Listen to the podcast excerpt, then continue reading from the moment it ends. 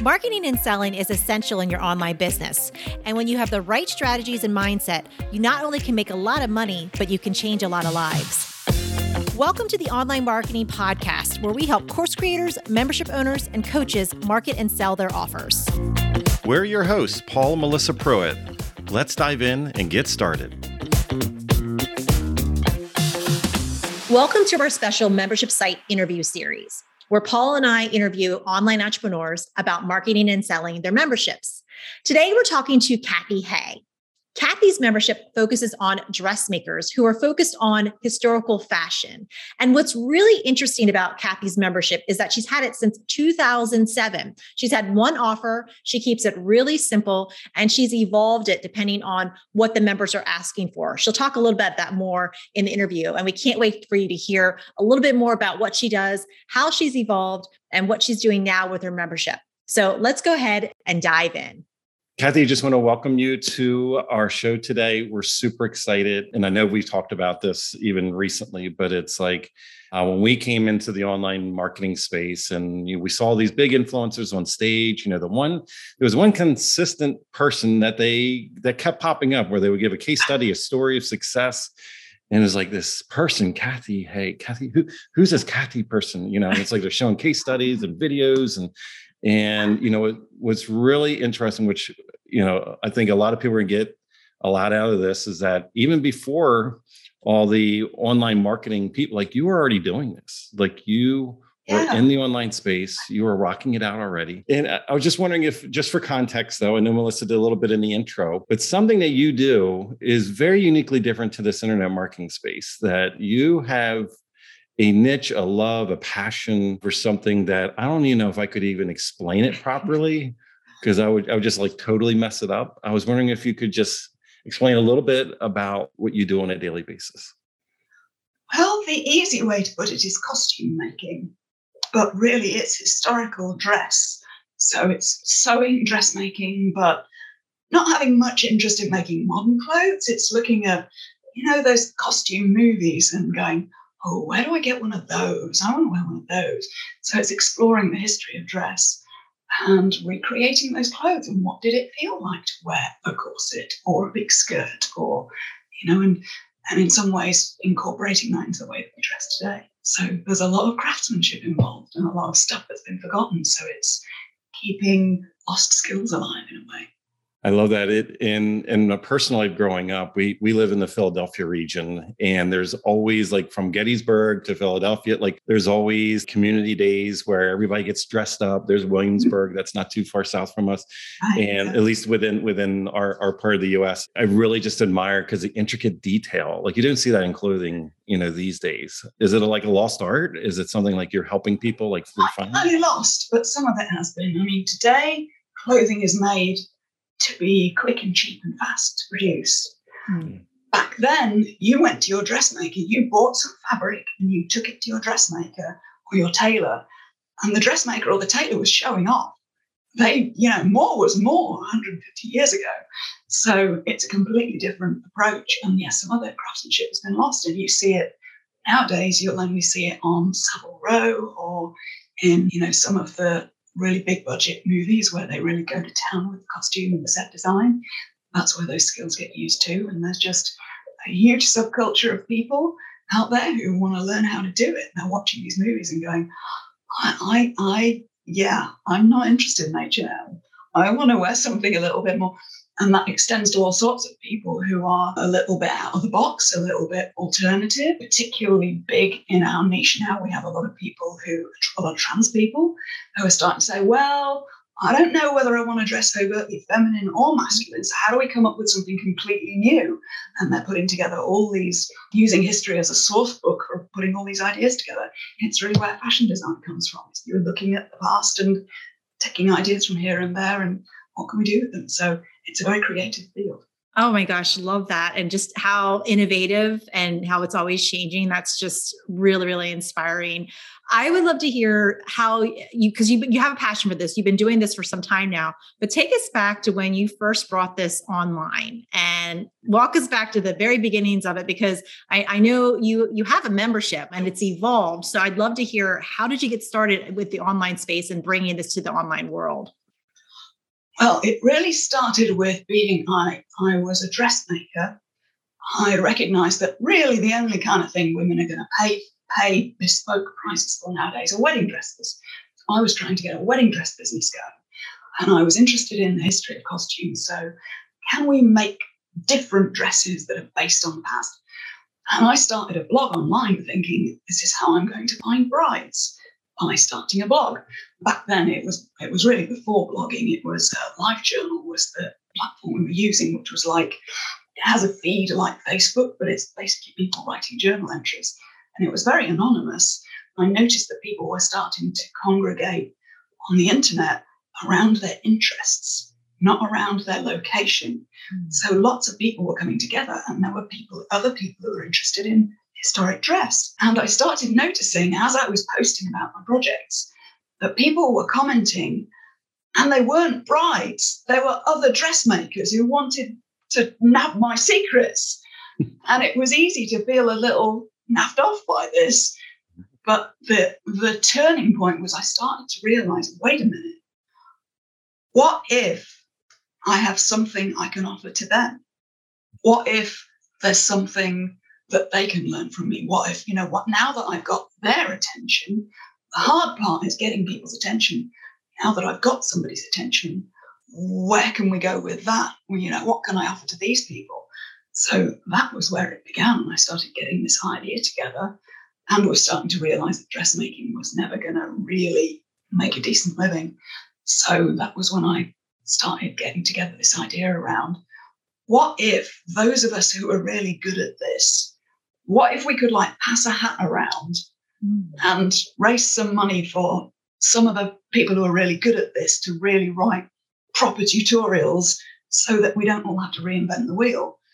And I think I was Googling around at the same time how to make money online or something, you know, that kind of thing.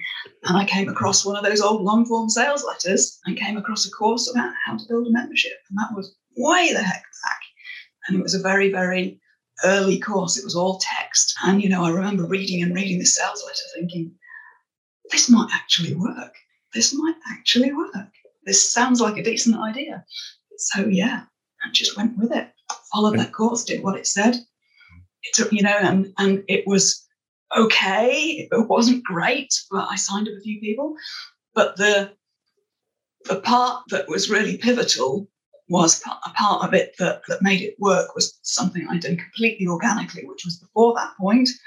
I'd been on LiveJournal for four years by that point, making friends, building relationships, sharing tips, showing what I was up to, and building trust and building relationships so that when I did launch something, boom, 20 people joined.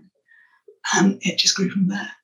I love that because even to this day, you're still giving in many communities and still building relationships. So it's not it's not something that like just disappears. So it's it's beautiful to see that, and it's so how intuitive it was for in that moment where you were actually searching for the bride, like the end user, that mm-hmm. sometimes I normally call that like the secondary opportunity. Like we go into the market and we put something that we really want to do.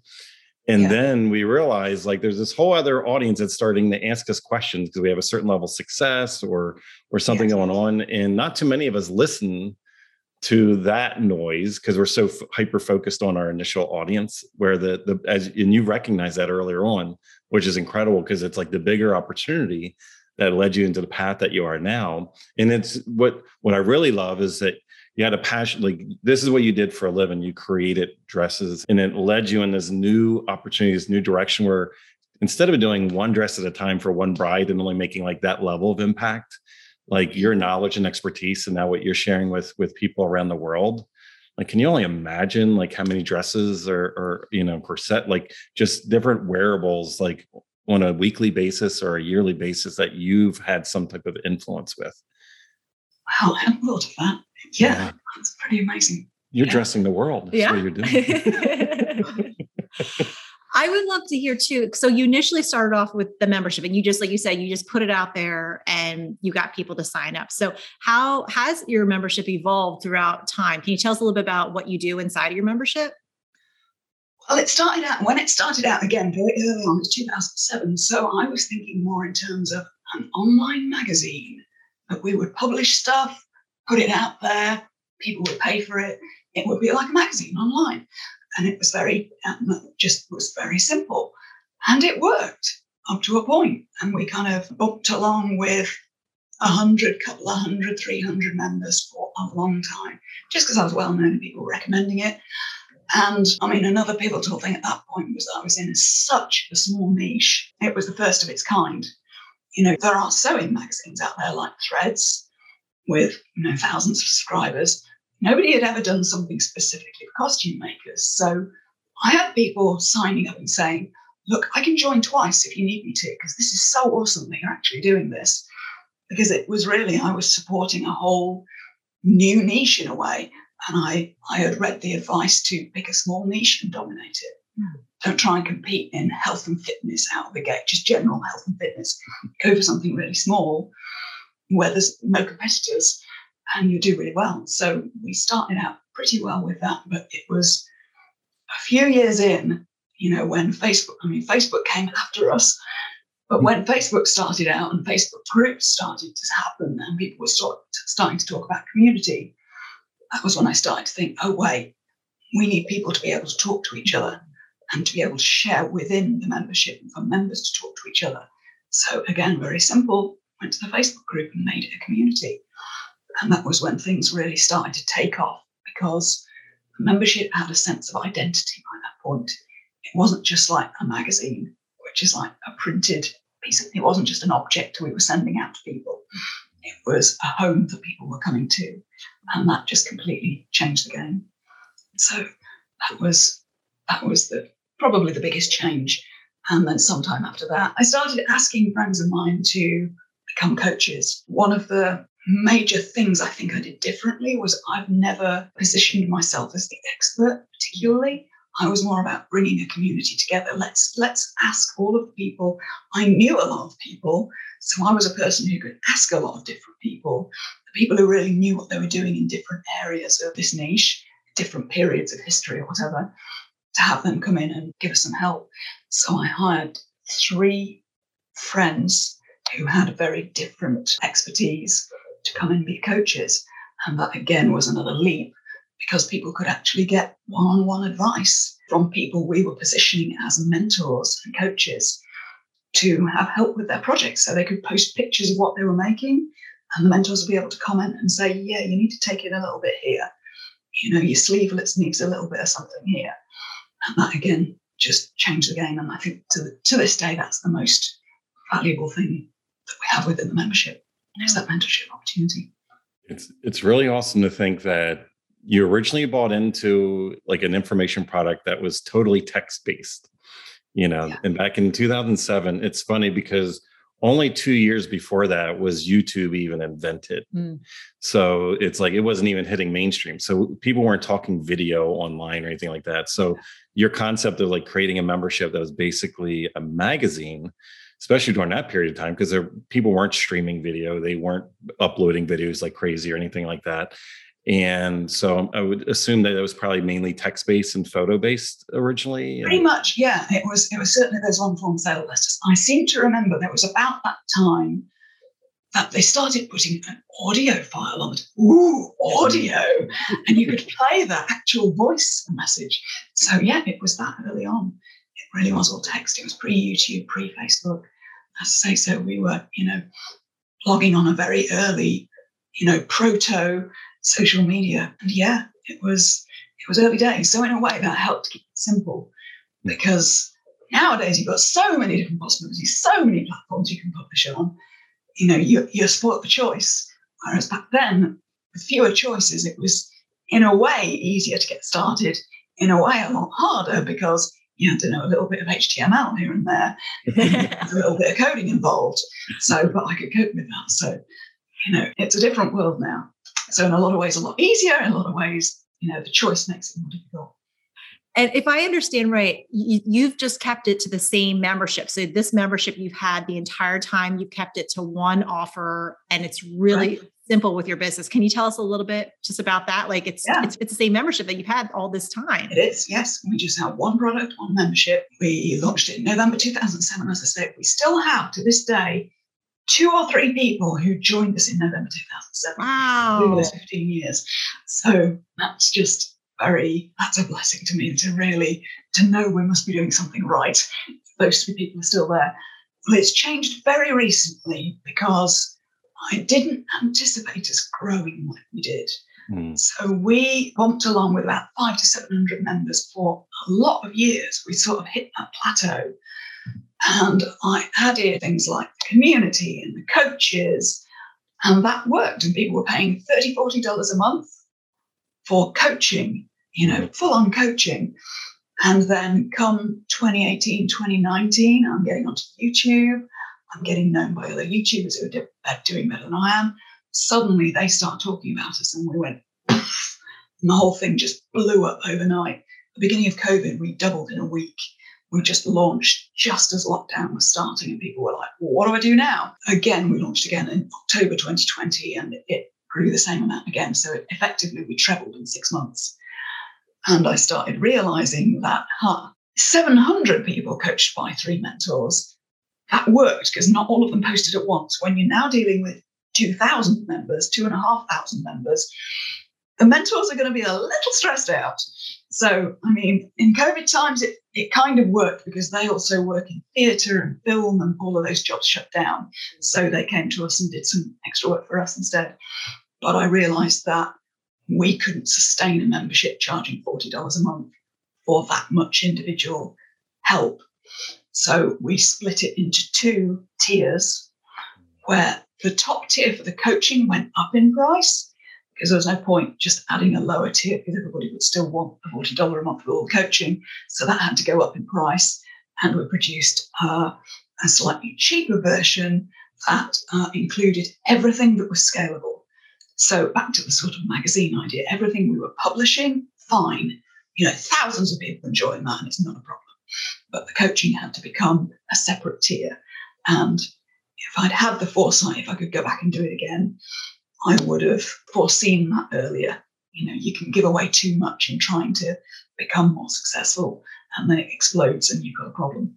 I mean that that's great perspective because I think a lot of people when they build a membership or a course or they put any offer, they think like, oh, the first day that they go out with it, like that's a permanent decision that it can't change, it can't evolve. So a lot of people don't launch, they don't put something in the market because they're trying to create some perception of perfect you know before they do it and it, it's just great to hear your evolution over these years because it sounds like you really listen to your people but you also listen to yourself you know yeah. and it's like what's sustainable and you realize like yeah. these certain resources these deliverables they had to change just because yeah. of dynamic you know sometimes what works at one level might break you at the next level so you've also got to always got to be thinking ahead the most useful thing in that initial course that i took that little text course was that the teacher had said to us, just get something up there.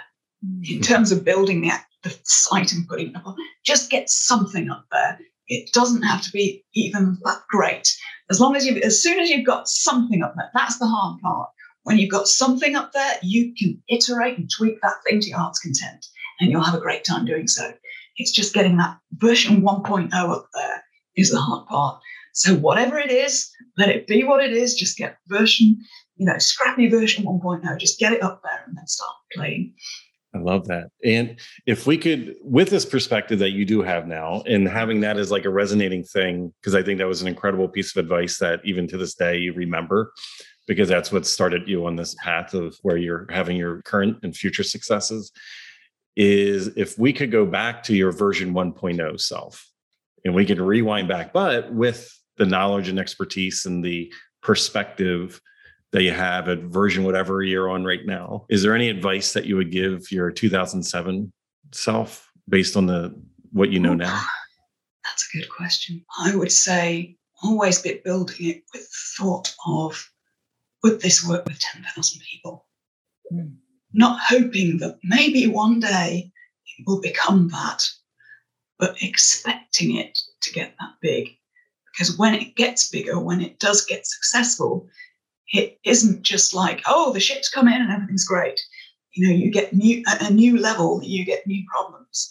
So if you can be always planning ahead and expecting it to get big and thinking about, will this still work when it has twice as many people, three times as many people, then you're going to save yourself a lot of heartache later having to sort of backpedal and think of ways of doing things that don't look like you're taking something away because it doesn't work anymore. Yeah, when things when things scale, things start to get tricky because then you're a lot more visible. So building it at the outset like you expect thousands of people to be interacting with it in the future will save you a lot of heartache later. Yeah. Excellent.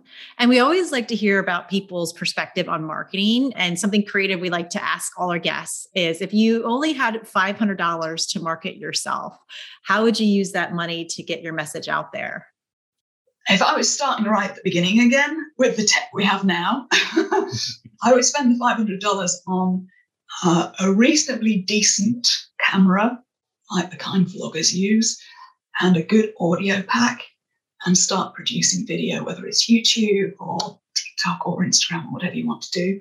You start getting yourself out there. But the, the thing that really makes the difference that you can start out with just your phone, it's fine. And you can you can do fine with just starting out with what you've got. If you've got $500 to spend, if you just have good audio, it makes all the difference. And you come across as 500% more professional. So I think I would spend that money on just a little bit of equipment I need to make video that's just a little bit higher quality. And then that will get more traction more quickly. But just to stress, it's not that's not a barrier to starting, but it will help. You know, you can notice if you go back and look at YouTubers when they started and when they started getting better and better and more popular, one of the big changes is when they get good audio when they get a nicer camera, when they take care of the background, when they've got you know a proper tripod so the thing is at the right height. So there's just subtle things that make it look a little bit a little bit better. Other than that, you wouldn't necessarily need money for it, but I would still go for aim for being a big fish in a small pond. Mm. Find a small pond and be a big fish, you know, rather than trying to compete in a huge crowded market you'll make it much easier on yourself. I love that because we constantly fight the the battle of hearing about niche down, niche down, niche down, and then a lot of people get get afraid of, of niching too far. But what yeah. what really resonates, I think, on this conversation is like what you did is that you you found your people and they found you, and you get each other, and and how you were just explaining like your audience and the different diversity of backgrounds and their their purposes and reasons why. Like you, you do have a a large cross section of people that have found you for their own reasons but you have one common you know thing that you all are passionate about. And yeah. and i think that's the key when it comes to niching is just really finding that common problem or that common interest or aspiration. Yeah. And it's just certainly it's just, a venn diagram of different people who are interested yeah. Yeah. Yeah. That is awesome. So we're going to naturally have some people that are going to be like, oh my goodness, I love Cathy and I want to figure uh-huh. out how I can follow her or get into her world because they most likely this resonates with them today and this might be an outlet or a passion that they want to pursue. Is there any contact or anything that you have that you you could provide or you know how somebody can get in touch or get into your world? My website where the membership is is foundationsreveal.com Great. Excellent. Cathy, thank you so much for your time today. We've really enjoyed chatting with you. And really just it's so inspiring to see how you took one idea and your passion and you just put it out there and how it's evolved and also just inspiring. You kept it simple. You know your audience. You've improved it evolved it throughout the years. And so it's just really inspiring. And i know everyone's going to really enjoy listening to this interview with you today and and following your journey as you continue to to touch lives and you know really get yourself out there in, in the world with what you do. Well thank you very much. It's been an absolute pleasure to talk to you. And uh, just, I would encourage anybody listening to just go for it. Don't be afraid to be in a tiny, tiny pond. Just do what you really, really love because it will carry you for years and years and years. Thank you. Thank you. You're welcome. Thank you. Thanks for listening to the Online Marketing Podcast. Be sure to subscribe to our show for free strategies and tips to market and sell your offers. If you would like to work with us and our team to help you snap up more sales and incredible clients with a stellar marketing strategy that works, go to adaptivemembership.com and sign up for our waitlist. We have a limited number of spots in our exclusive program to set you up for success and take action. We're waiting for you at adaptivemembership.com.